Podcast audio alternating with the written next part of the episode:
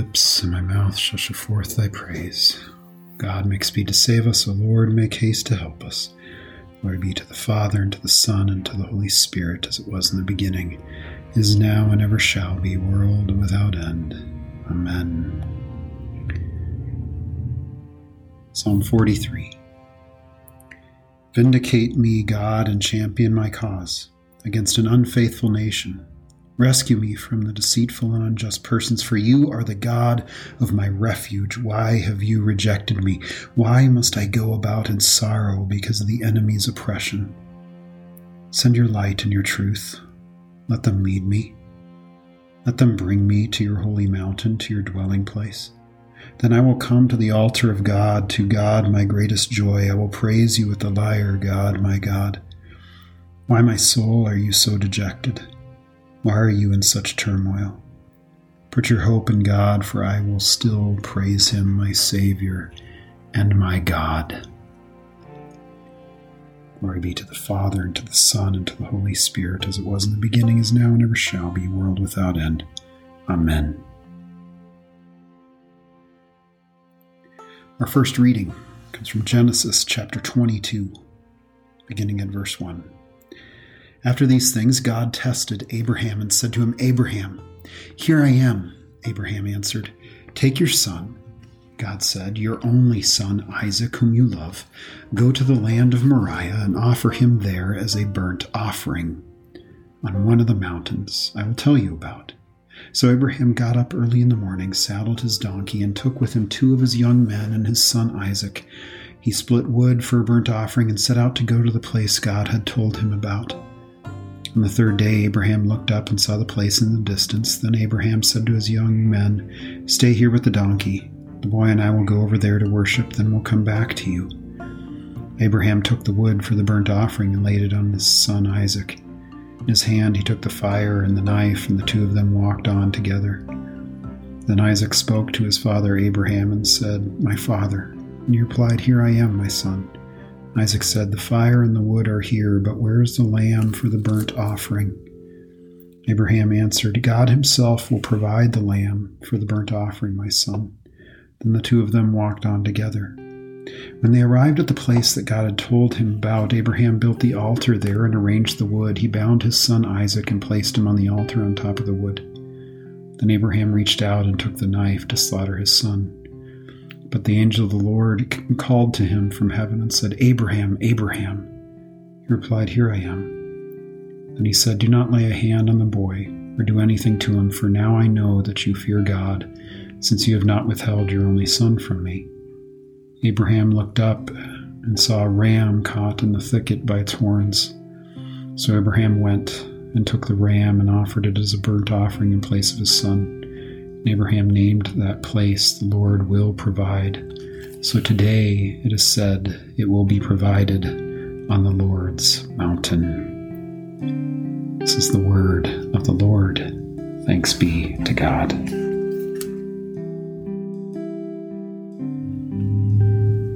Our second reading comes from Hebrews, the ninth chapter, beginning at the eleventh verse. But Christ has appeared as a high priest of the good things that have come. In the greater and more perfect tabernacle not made with hands that is not of this creation, he entered the most holy place once for all time, not by the blood of goats and calves, but by his own blood, having obtained eternal redemption. For if the blood of goats and bulls and the ashes of a young cow, sprinkling those who are defiled, sanctify for the purification of the flesh, how much more will the blood of Christ? Who through the eternal Spirit offered himself without blemish to God, cleanse our consciences from dead works so that we can serve the living God. Therefore, he is the mediator of a new covenant, so that those who are called might receive the promise of the eternal inheritance, because a death has taken place for redemption from the transgressions committed under the first covenant. This is the word of the Lord. Thanks be to God.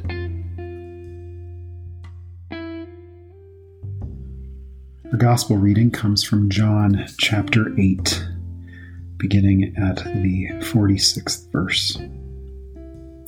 Who among you can convict me of sin? If I'm telling the truth, why don't you believe me? The one who is from God listens to God's words. That is why you don't listen, because you are not from God. The Jews responded to him, Aren't we right in saying that you're a Samaritan and have a demon? I do not have a demon, Jesus answered. On the contrary, I honor my Father, and you dishonor me. I do not seek my own glory. There is one who seeks it and judges. Truly, I tell you, if anyone keeps my word, he will never see death. Then the Jews said, Now we know you have a demon. Abraham died, and so do the prophets. You say, If anyone keeps my word, he will never taste death. Are you greater than our father Abraham, who died? And the prophets died. Who do you claim to be? If I glorify myself, Jesus answered, my glory is nothing. My Father, about whom you say he is our God, he is the one who glorifies me. You do not know him, but I know him.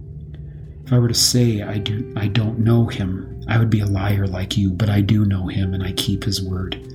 Your father Abraham rejoiced to see my day. He saw it and was glad. The Jews replied, You aren't fifty years old yet, and you've seen Abraham?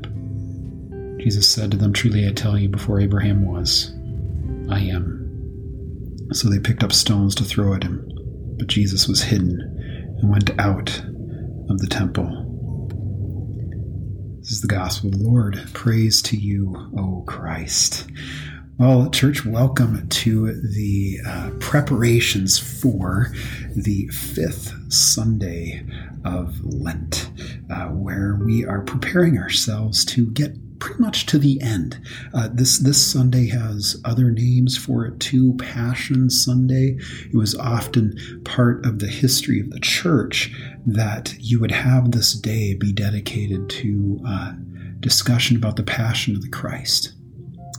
And then Palm Sunday would be this this place in which you would uh, quite literally talk about Palm Sunday, right? The entrance of Jesus into Jerusalem. And then you commence with Holy Week, where uh, Holy Week is almost two weeks in the sense that you begin with the Passion, the discussion of Christ. Well, here we have uh, some very, very interesting readings, right? First, we have Jesus equating himself with God. He uses the godly name, I am, which John was very keen on using when he wrote his gospel. Here, he, he places the words I am in Jesus' mouth multiple times, right? Uh, oftentimes it includes some words after it, like I am the good shepherd, I am the door. I am the bread of life, right? Uh, and so uh, I am the light of the world. Um, he taking that statement that God uses, the name that God uses for himself when he encounters Moses at the burning bush, here he, he gets it placed in the mouth of Jesus. Jesus equating himself with God. And that is the reason why here they, they want to stone him at the end of our reading here, in which he's getting angry with the people because he's frustrated because he keeps preaching. He keeps doing all these things, and yet they do not recognize him for who he is, as their God in human flesh. And it, it harkens back to so many times in the Old Testament, right, where God would do things for his people, and they would turn their backs on him. They would decide, oh, that's a nice trick. I'm, I'm going to try something else today. Right? And he's getting frustrated, just as he gets frustrated in other occurrences throughout the Old Testament of, of the fact that his people are boneheaded. They, they are stubborn. They are callous. Their, their minds and their hearts are turned towards other things. And so here Jesus is, is, is uh, talking about uh, things that are completely outside the realm of the understanding of the human mind. This notion that no one that you will not see death if you keep his word, if you guard his word, if you hold on to his word. Why? Because it's it's his word that gives life. But for the people that were listening to him, they're sitting here saying, "There's no way." What are you talking about? Everyone has died. Abraham died, the prophets died. All these people that we consider better than you, Jesus, died. How can you talk about never seeing death? That's what I love about Jesus and, and what we get from the Gospels is that as soon as he comes incarnate into the world, just as kind of like what we talked about on Friday, suddenly things change. For instance, death is no longer death, right? The, the, the amount of times that Jesus talks about death as sleep, right? That he talks about as something different than just the end of, of, of a heartbeat, right? That there's something more that takes place through what it is that Christ is now doing in the world, that life and salvation have come into the world and something has changed and, and, that's part of the reason why this teaching around Christ is so essential for us as Christians, because it causes us to see the world in a different light, right? We, we see death differently. We see life differently. We, we see what it is that, that uh, God is, is doing for us differently. We, we, we start to understand uh, the humanity of others, the sinfulness of others, but also the working of God through sin for the salvation of the world, such as the death of his Son. And so it is that Christ then turns this on them and says, Yeah, well, Abraham some, had something to say about this. right? That, that, that Abraham was longing to see what was going to come. And it makes me it, it brings me back to to our first reading, right? This this reading that uh, we just got done this this past Sunday doing this in Sunday school. It's one of those readings where it's like, oh yeah, let's teach our children about the sacrifice of a child. Wouldn't that be great? No, not really. but but here we we have Abraham being told to go and sacrifice his son. And it's this beautiful, beautiful story because we have uh, Abraham uh, getting everything ready, right? Takes with him two of his young men and his son Isaac, and he splits the wood for the offering, and they set out to go. And then on the third day, this is very interesting, right? On the third day, they looked up and saw the place in the distance. Then Abraham tells his people, he tells his, he tells his men, the boy and I will go over there to worship, and we will come back to you, as though Abraham knew that even if the life of his son were taken at his hand, God could raise him up again. There's this sense of faith there, as well as maybe the sense of, well, I'm going to get there and God's going to say, okay, yeah, we're going to do something different. That he didn't really think, maybe he didn't even think he could go through with it. But he gets there and he, and he lays the wood on Isaac, and Isaac takes it up the hillside, and he's got the fire, he's got the knife, and and they they keep going, and and Isaac starts to notice something a little bit different, right? We've got the wood, we've got the fire, I've got the knife, but we don't have the lamb, Dad. Um, we forgot something. You have all those flocks back home, but you forgot something that we need for the sacrifice. And Abraham says, God Himself will provide the lamb for the burnt offering, my son. God Himself will, will take care of it, right? And so the two of them walked on together. And, and they get to where God told him to, and he, he builds the altar, and he ties up his son, and he throws the wood on there, throws his son on there, and he's about to sacrifice him. The angel stops him. God stops him with a word. And then suddenly, what does he see? But a ram caught in the thicket, pulls out the ram and sacrifices that in the place of Isaac.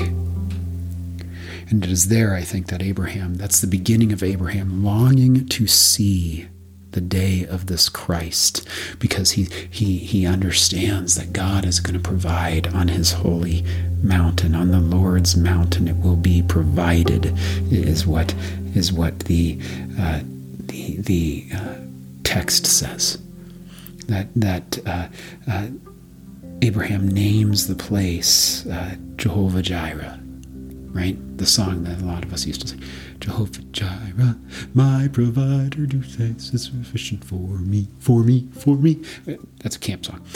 Um, but here Jesus is speaking of this to the people, saying that I am the resurrection, I am the life in front of you. I, I'm, I'm here to rescue you. Why won't you listen to me? that it is that Christ is coming in something completely different. We, we are a nation that is obsessed with not dying because we don't want to. Everyone doesn't want to die. They, they, they, they would like to live forever, and so we don't talk about it. We have, we have zero concept, we have zero customs of grief unless we are Jewish um, and uh, Asian and, and, and possibly Native American. But apart from that, we white Anglo Saxon, Protestant, and Catholic folks, we have zero customs around grief because we don't want to die, and so we just deny it. We're very good at denying it. And here we have with Christ, He steps into the world to make it so that we don't need to have a custom for grief. That we might look at each death and be, be in sorrow that that person is not able to join us in what life we have left to live in this, in this life, in this time. But we also must turn to it and rejoice knowing that it is our God who's going to make something new. He's going to bring life out of death. And that is what comes in Christ. That should be our mindset, church. That, that we become ones who we look at the world and say, God will provide, but we also look at the world and long for what it is that Abraham longed for. That God is going to give us that which we need, which is life in His name, new life in Christ. That is what we need to yearn for. And that's what we seek here during this Lent to know our Christ more for who he is and what he is going to do. Let us pray. We beseech the Almighty God mercifully to look upon thy people, that by thy great goodness they may be governed and preserved evermore, both in body and soul. Through thy Son, Jesus Christ our Lord, who lives and reigns with thee in the Holy Spirit, one God, world without end. Amen. Well, church, go in peace, serve the Lord, and we will see you next time.